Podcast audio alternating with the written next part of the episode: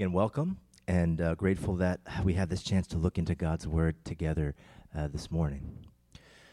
So, we're continuing on in Matthew chapter 13, and we're looking at these parables. I hope uh, that as we have been going through them these past few weeks, that um, uh, God has been opening your eyes and your ears to hear and to understand what He has to share with us about His kingdom.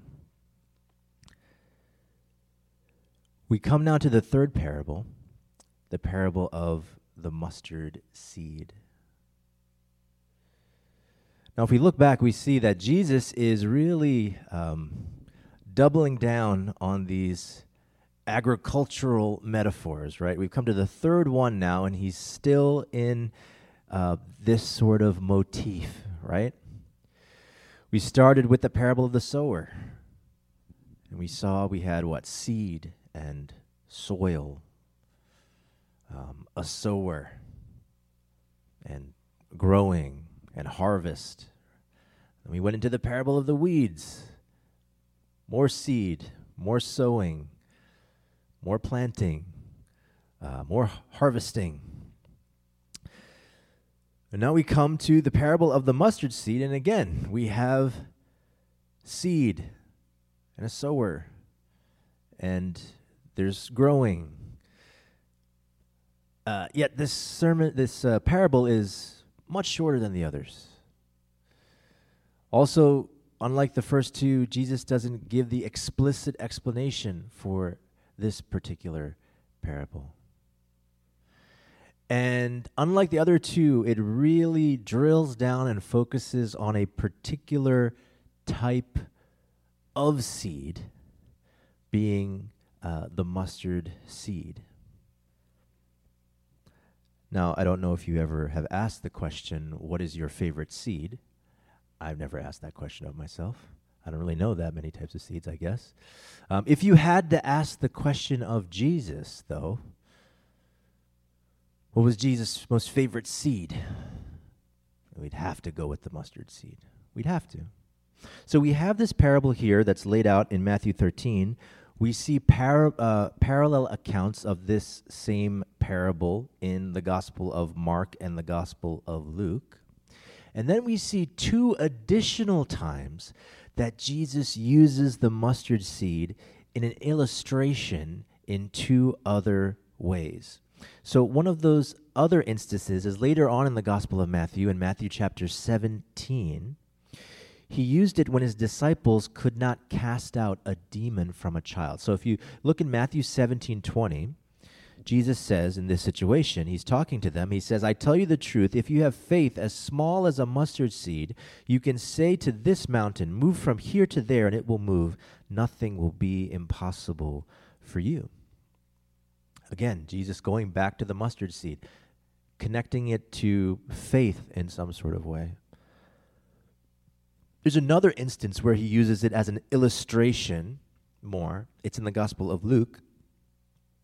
And again, he's sort of connecting it to faith, but he connects it to faith in the context of forgiveness. So this is in Luke chapter 17, verses 4 to 6. This is what Jesus says. He says, If your brother essentially sins against you seven times a day and seven times comes back to you and says, I repent, forgive him. The apostle said to the Lord, Increase our faith. He replied, If you have faith as small as a mustard seed, you can say to, to this mulberry tree, Be uprooted and planted in the sea, and it will obey you. It will obey you. So Jesus seems to be very enamored with this mustard seed. And in this specific parable that he constructs, if you look to the parallel accounts in Mark and in Luke, Jesus has a little introduction for the parable that we don't see in the Gospel of Matthew. And that little introduction is he sort of asks a question out loud. You can see that in Mark chapter 4 verse 30. Before he gets into the parable, he says, "What shall we say the kingdom of God is like? Or what parable shall we use to describe it?" And then he gets in And he says, Well, yeah, it's like a mustard seed. I've always found that introduction to the parable very interesting. Why did Jesus, Jesus open up that, this parable in that sort of way? What should we compare the kingdom of God to? What parable should we use? Almost as if he's throwing it out there. Uh, or, or is, he, is he just scratching his head and thinking out loud? Is he, say, is, he, is he buying time, you know? Preachers will do that sometimes when we forget our place and when we don't know where we are. It happens. you just sort of talk until you find your place again. Is, is that what Jesus is doing? He's just throwing out some questions so he can sort out in his mind what he wants to say? I don't think so. I think he throws this question about what should we compare the kingdom of God to? What parable should we use, everyone? I think he throws out this question to help the people who were listening to understand that he that he had a task on his hands because they thought they didn't need any help understanding the kingdom of God. See, Jesus knew exactly what they thought and what they were thinking. So he asked this, this question in the beginning as his sort of way to get their attention. Because if he asked that question out loud and they thought it was more than just a rhetorical question and they thought that they needed to give an answer, what might the people have said? What should we compare the kingdom of God to? What parable should we use? What do you think they would say? They might say, well, maybe compare it to a fortress. Maybe compare it to an army. Maybe compare it to a, a tower. Maybe compare it to a lion. You know? Maybe that was something that they might have thrown out. But Jesus asked this question because he was sort of letting them know that they would have to make some major shifts in their thinking. Specifically about the kingdom. The whole time Jesus was on the earth, the issue that occupied his attention was the kingdom of God and the kingdom of heaven. Now, the audience that was listening to him, they loved the idea of the kingdom. They did. They loved the idea of the kingdom. But when they were thinking about the word kingdom, what were they thinking about? The original hearers, when they heard kingdom, what, what were they thinking about? Well, they were thinking about the days of Samuel. Right? If you go back, what did the people say to Samuel? Give us a king. We want to be like the other nations. You can see that in 1 Samuel chapter 8. And what did God do? God gave them a king at that time. Didn't really turn out the way that they had hoped. That's what they're thinking when they think of kingdom. When the disciples thought about the kingdom and this coming king, coming Messiah, what were they thinking about? They were thinking about that he would overthrow Caesar. And now that Jesus had come, what were they thinking about when they thought about the kingdom? They figured what? Well, it's not going to be long until this happens. And Jesus spent three years trying to make them make this transition from natural understanding to spiritual understanding. And the parables served this purpose, served as this sort of entry point to new thinking, different thinking. The parables were a gateway to the new and the different. To reach people where they were and then move them to where they had never been before. And I think that's why there are so many parables, right? We've got quite a few here in Matthew chapter 13. There's way more than that spread throughout the Gospels. But I think that's why, because there are so many different ways that you could describe the kingdom and so many misguided um, approaches to thinking about the kingdom that we might have that need to be changed, that need to be corrected, that need to be shifted. I think that's part of the reason why there are so many parables. The kingdom that Jesus came to reveal was radically different from anything that the disciples had thought of. So, Jesus' task towards his disciples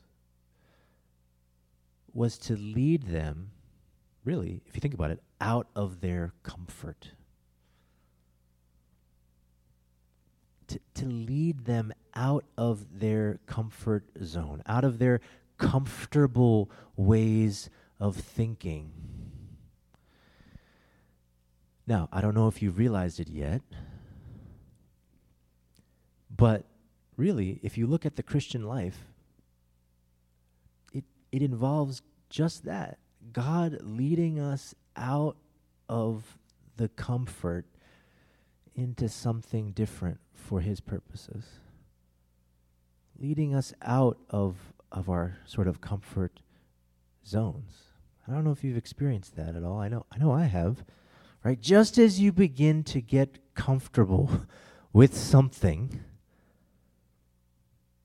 just when you think you have it you you've got it completely figured out. Just when you think you know how the story ends, right? Just when you think you've got it completely planned out,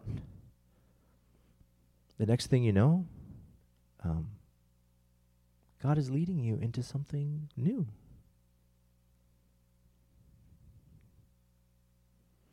See, in this life, we are being made more and more like who? Jesus. When we reach eternity, what will it be? All comfort.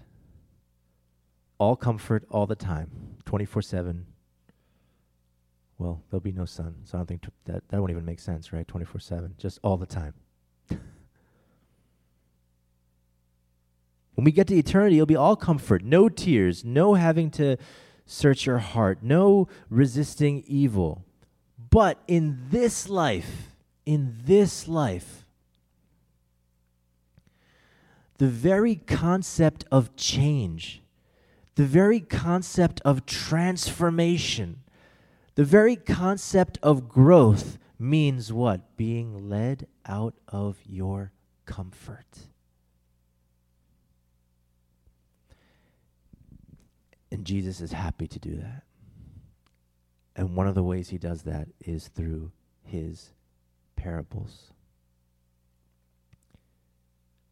So let's dig into the parable a bit. It's really short, right? You heard it. Betsy was kind enough to read it for us.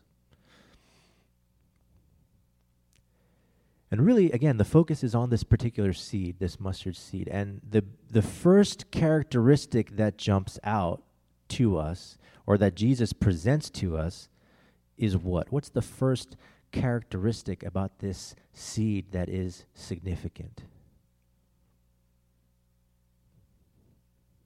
Small, tiny. I think first we need to start acknowledging, start with acknowledging Jesus taught the parable of the mustard seed as I think as a, as a reminder to us to not be discouraged by slow, bless you, slow or small beginnings. God loves to begin with what seems to be inconsequential.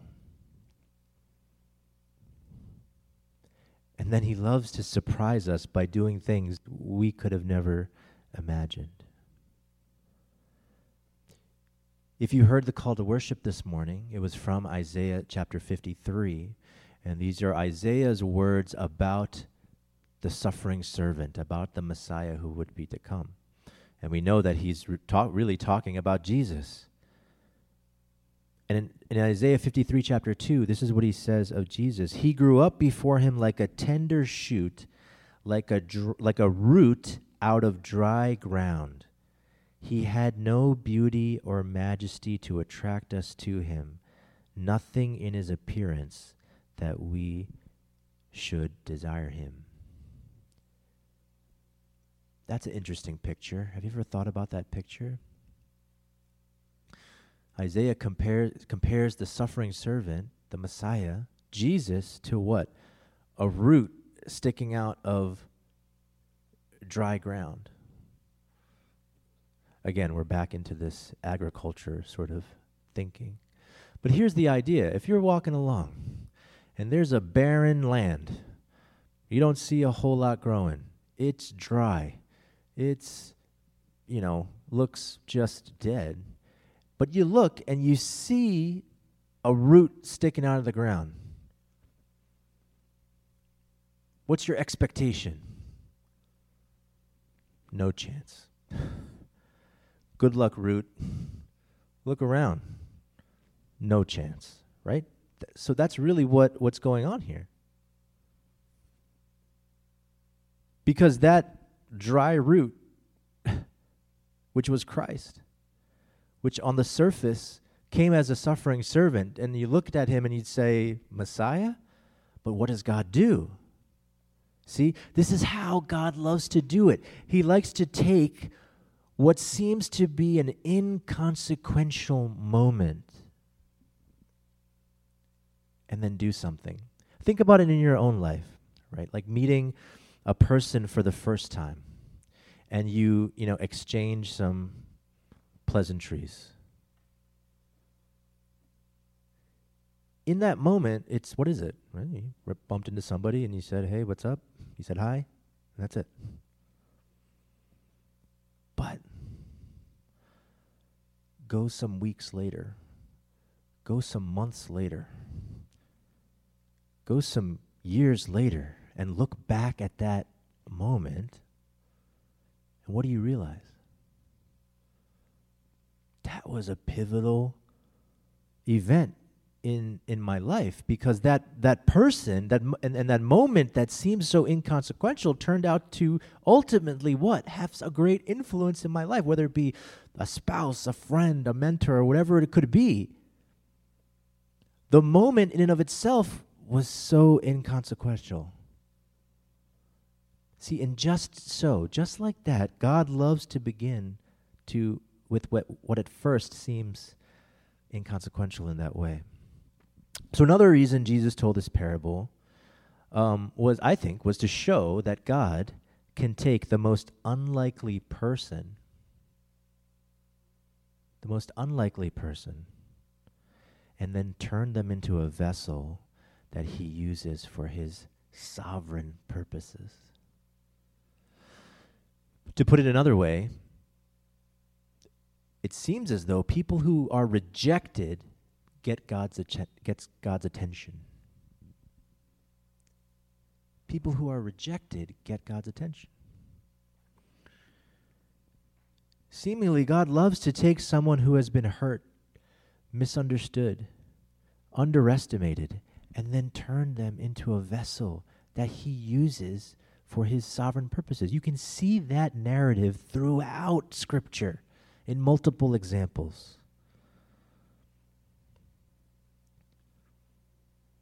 There are other reasons I think this parable, Jesus uses this parable. I think it's also important because it shows us that God can take a very unpromising situation and turn it into triumph, into glory. The greatest event in the history of the world was the most greatly underestimated event in the history of the world.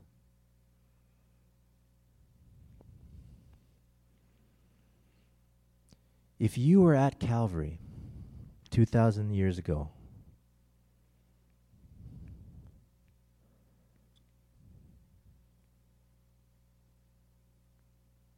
And, you know, if we bring it into modern day sort of thinking, right? If you were there, the, no news vans parked at the base of Mount Calvary. No satellite trucks there ready to capture this moment.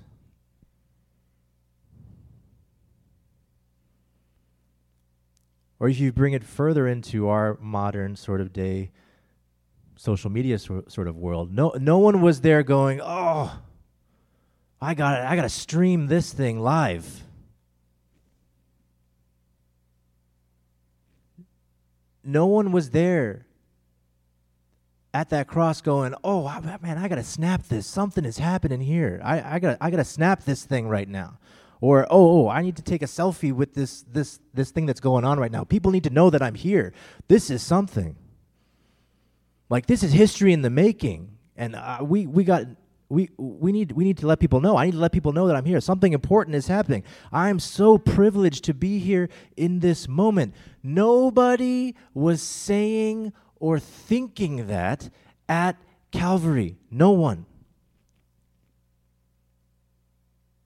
At the time, it seemed to be nothing more than a very tragic, sad event that signaled that the hopes of many people had come to an end. That's what it was.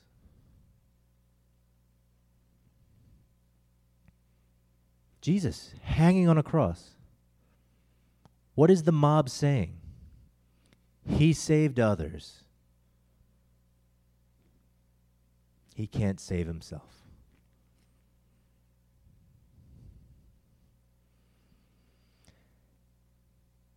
Go a few weeks later. Go just a few weeks later. And Peter is preaching on Pentecost. And you know how he describes Jesus? You know how he describes Jesus? After the cross, after the resurrection. He describes Jesus as the one whom the builders rejected has become what? The cornerstone.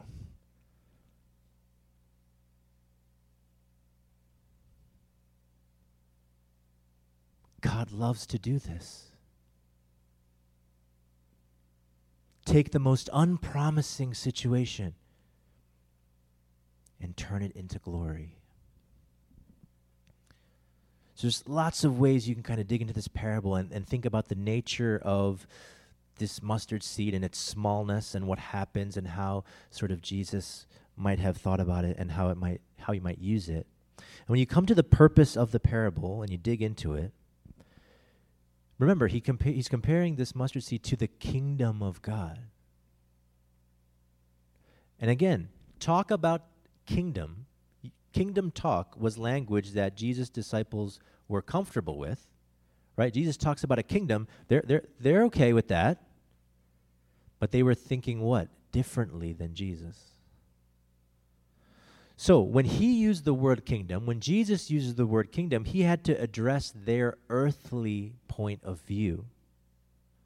Why? Because kingdom to the disciples means what? Greatness, glory.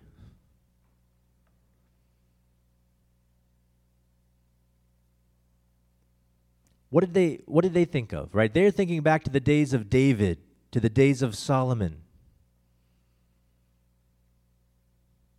Now, I want you to flash back with me to Matthew chapter 8 when we were in the Sermon on the Move. And what did we see on the Sermon on the Move? That Jesus was doing a lot of what? Miracles, right? And man, every time Jesus performed a miracle, I imagine one of the disciples sort of standing there, glancing over at the, the Roman soldiers. What are they thinking? What are they thinking? They're going, you know, won't be long before these guys are out of here, right? Jesus heals someone. Jesus casts out a demon. Jesus, they, these, these disciples, they're looking over at the Romans going, oh, oh boy. Won't be long now till they're gone. Right? They were eagerly, eagerly awaiting this day when the Roman soldiers and governors were going to be sent packing. See, for them, the, the, the Messiah, the Son of Man, this figure from Daniel or that, that, we, that we talked about, which is Jesus, was, the, was going to be this godlike figure who would come with a power, a charisma, maybe some military genius, anything else that would show might and power. If you go to John chapter 6 and you see where Jesus feeds the 5,000,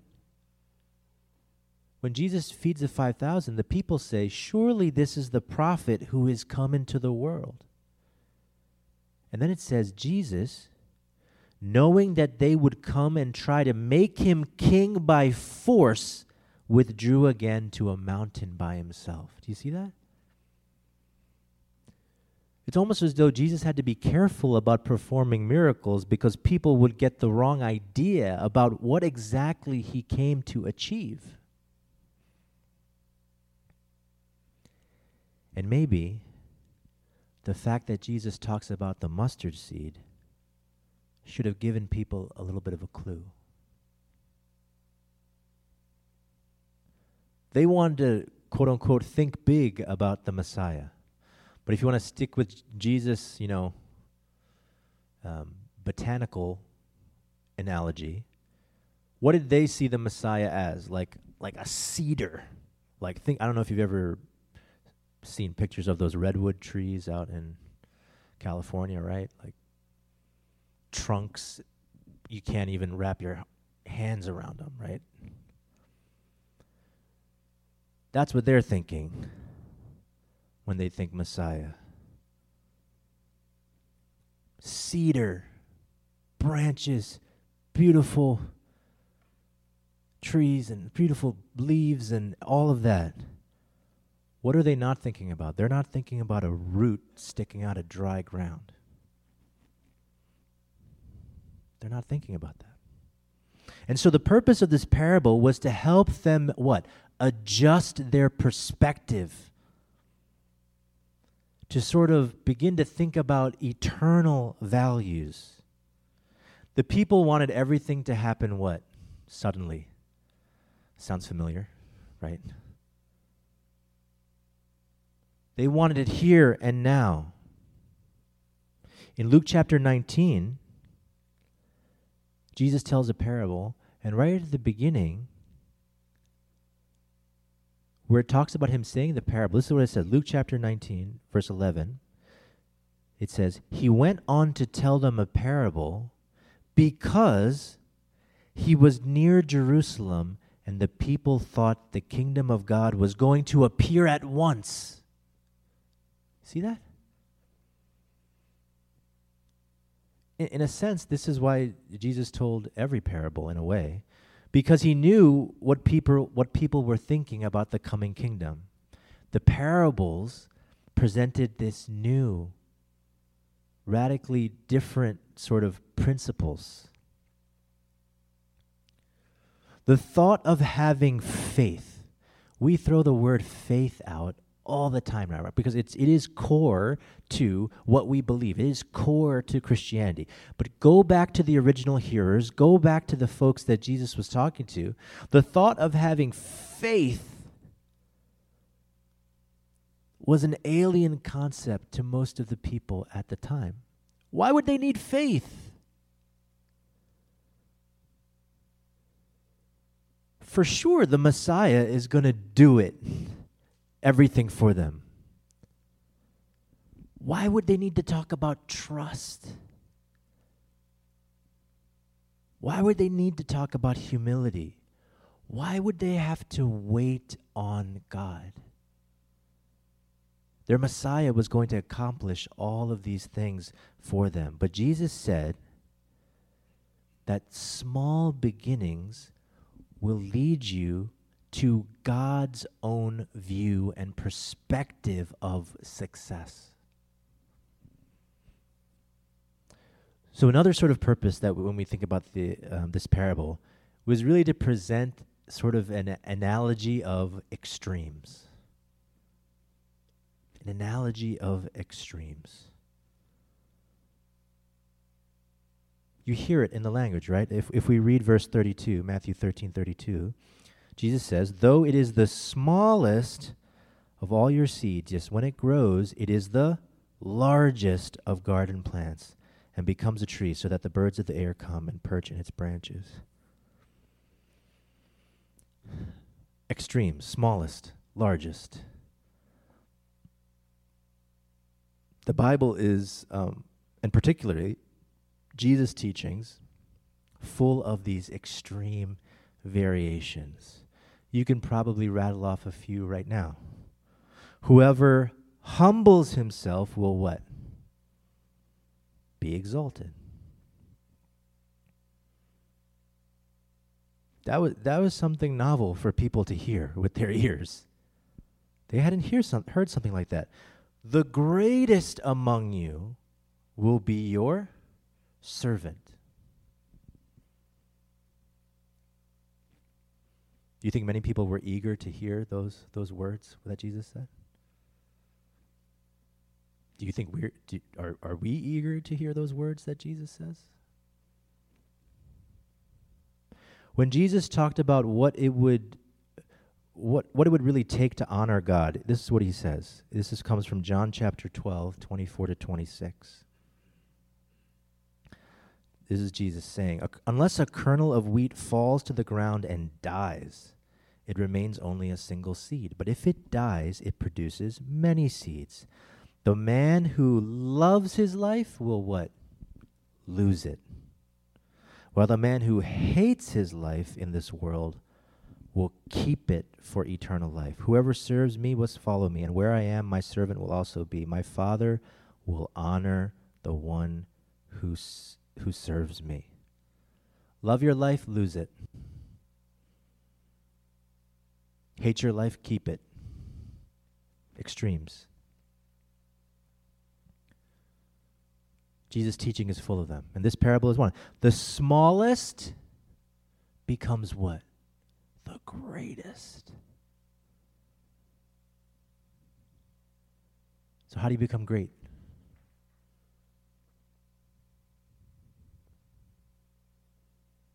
How do you become great? You become small.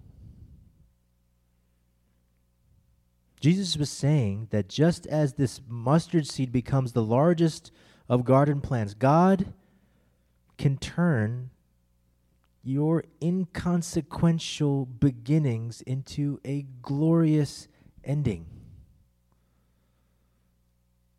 But you have to change your thinking.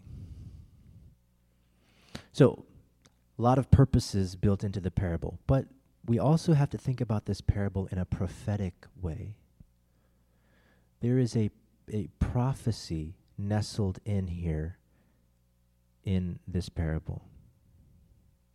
So, in this parable, Jesus was, in a way, announcing that a new world order had begun. Right? There was a new order that had come in. What does he say? The kingdom of heaven is like a mustard seed which a man took and planted in his field, right? So Jesus wanted to show his followers that a process had already begun. That the kingdom of God was upon them. The seed was planted. So Jesus was trying to make clear to his followers what they should expect. Right? So that's why you can think of this this parable prophetically. So Jesus prophesied some principles here that, that would affect anyone that would follow him. What does Jesus say? If anyone would come after me, he must deny himself and take up his cross and follow me. And again, right, whoever wants to save his life will lose it. I don't know if you've noticed this in your life, but that's exactly the way it happens. whenever you do the, your best to sort of protect yourself and make yourself completely invulnerable, it doesn't work. When you try to take things into your own hands, when you try to when you try to try to get your hands on it, and I've experienced this numerous times, right? When you try to get your hands on it, it never works. Instead, we have to lose our life to God in order to have a life in abundance back. We have to lose our life to God. What does Paul say in Romans 8:28? In all things, God works for the good of those who love him, who have been called according to his purpose.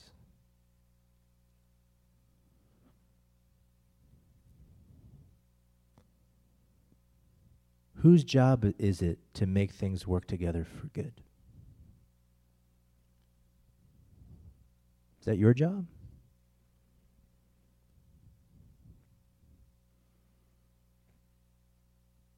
Is that on you? That's God. God makes it work, makes it all work together for good for those he has called, for those who love him. When we're in a situation that has become a, a mess, our human tendency is to see, you know, what we can do to make it work together for good. We try to manipulate, we try to pull the strings. How, how does that turn out for you? Right? I, you get things get worse.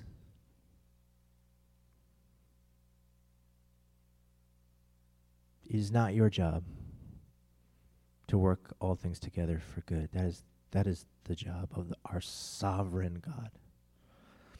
There's another sort of prophesied principle that Jesus um, is getting at here.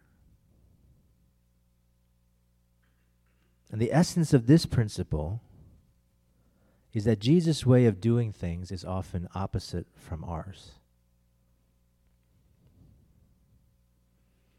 Who does he choose to be his disciples? Fishermen, tax collector.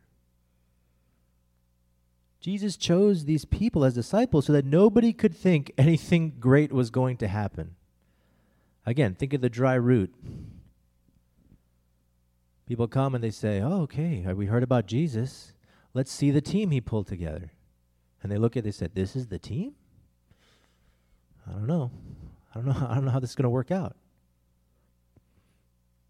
And ever since Jesus chose fishermen and tax collectors, he's been calling people who you would think would amount to nothing. We are ordinary people. Because that way, no one could have any delusions about how Im- important we are. And Jesus was, was really speaking about a pattern that can be seen throughout Scripture. Again, some of these patterns that Jesus has talked about, you can see them throughout all throughout scripture. I think God kind of likes to start small. You think about the story of Gideon. Gideon had 3,000 men for battle, and God says, mm, too many. They get down to 300. God says, what? Okay, now we can do it.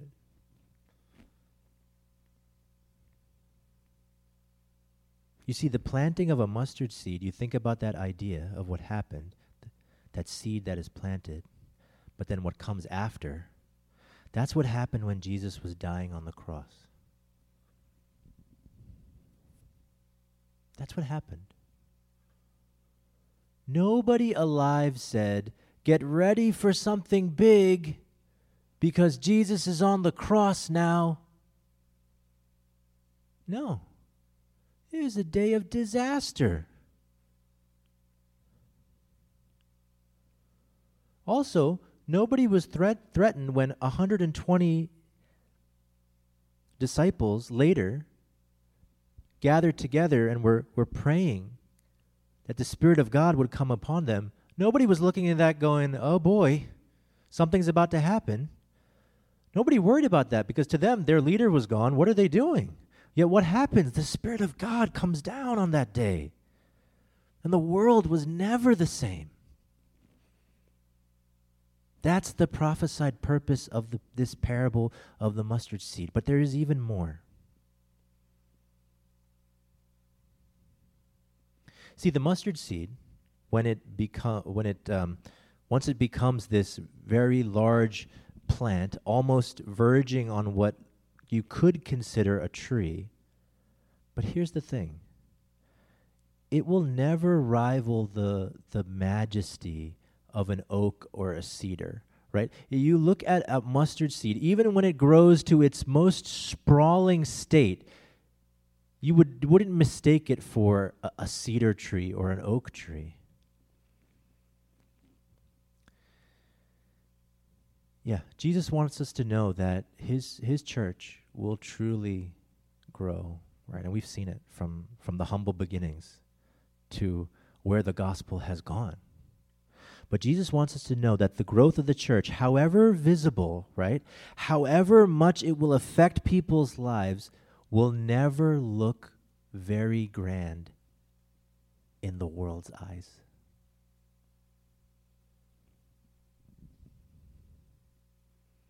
Jesus was saying in this parable that his kingdom is not of this world. God will do things in his own strategy. He will do things in his own subtleties, in his own way. So we've considered the purposes of the parable and the sort of prophetic nature of the parable. Now, what about the potential of this parable and what it might mean for us?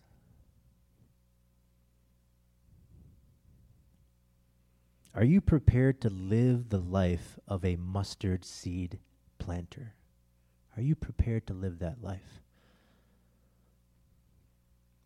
So we've, we've talked about these sowers and these other, right? Here we're talking about a sower of a particular seed, right? Are you ready to live the life of a mustard seed planter? Can you agree to live by these prophetic principles that we've talked about and patterns that Jesus has given us through this parable. What does it mean for us? It means the willingness to become nothing and to remain a nobody.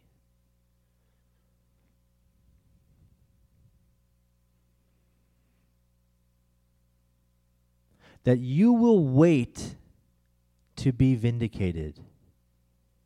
And you might have to wait a long time.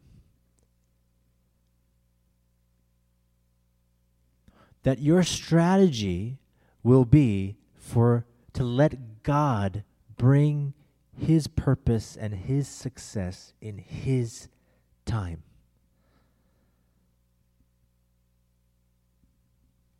And there must be transparency to your life to do this.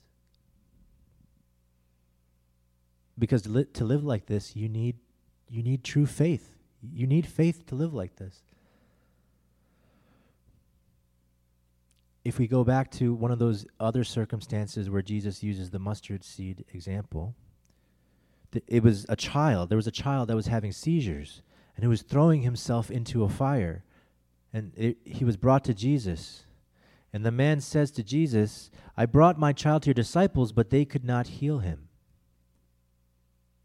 And then immediately, this is in Matthew 17, immediately Jesus healed the child, and his disciples wanted to know, why couldn't we do it? What does Jesus say? Because you have so little faith. their faith wasn't even as large as a mustard seed because he says, What? If you have faith as small as a mustard seed. What does this tell us about the faith that's required to live this mustard seed planter life, to live this life where we become nothing? But that's okay because we're trusting in God's plan. What, what, what, is, what does that mean? this mustard seed faith. What that lets us know is God is not looking for us to have perfect faith, but faith in a perfect God. That is not so much the quality of your faith, but the object of your faith. See, if you have fervent faith, like you have extreme 100% faith, whatever you want to call that, you are ultimately super passionately and you've got faith, but the object of your faith is unreliable. Does it matter how strong your faith is? No.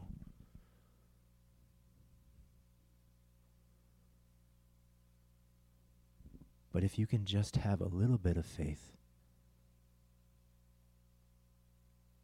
but the object of your faith is 100% is ultimately reliable.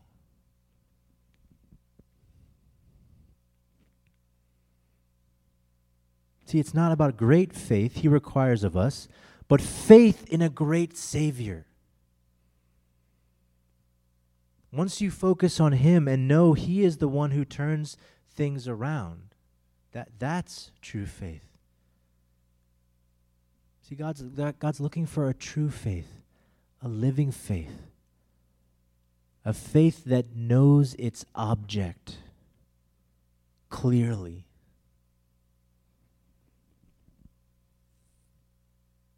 as we come to close this morning and we think about this faith. If that faith is real, if that faith is real, what will it do?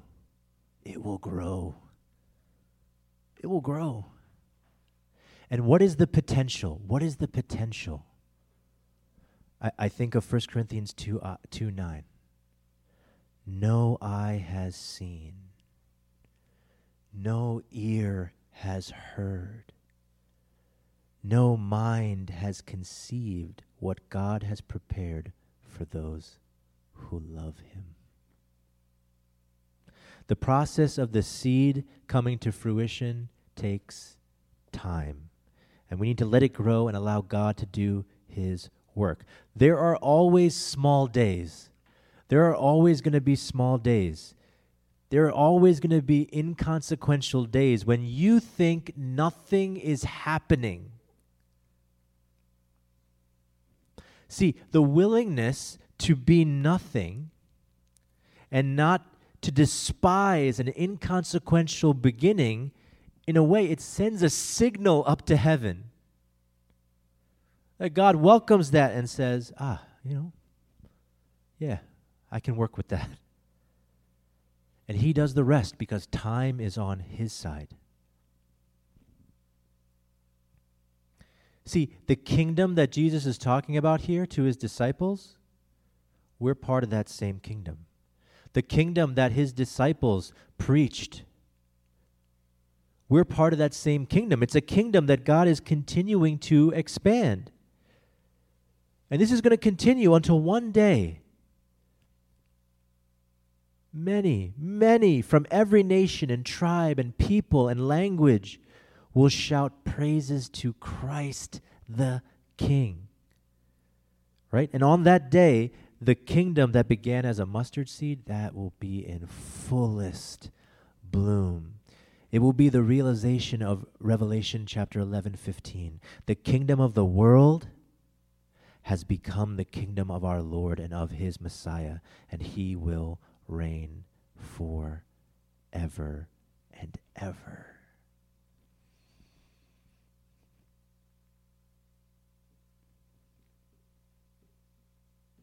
It's a short parable, and we spent a lot of time on the seed.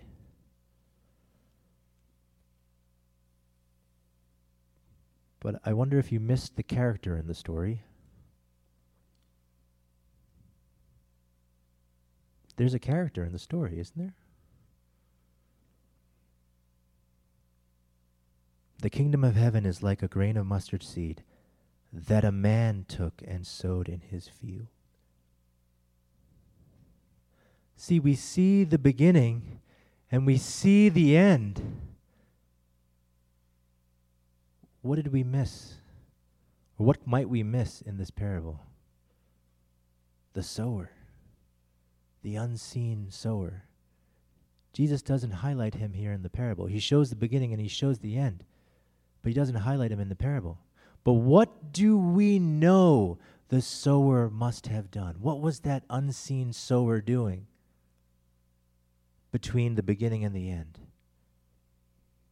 Cultivating watering, tending, caring, protecting, until it achieved the purpose that he wanted for that seed. And it is the same with your life. That at times you're going through things and you wonder, is anything happening? Is God at work? Do not forget the unseen sower. That as you trust in Him, what is He doing? He is cultivating, He is watering, He is nurturing, He is protecting, so that His purposes will come to fruition in your life. And thanks be to God for that. Amen. Amen. Let's take an opportunity and chance to respond now to God in worship.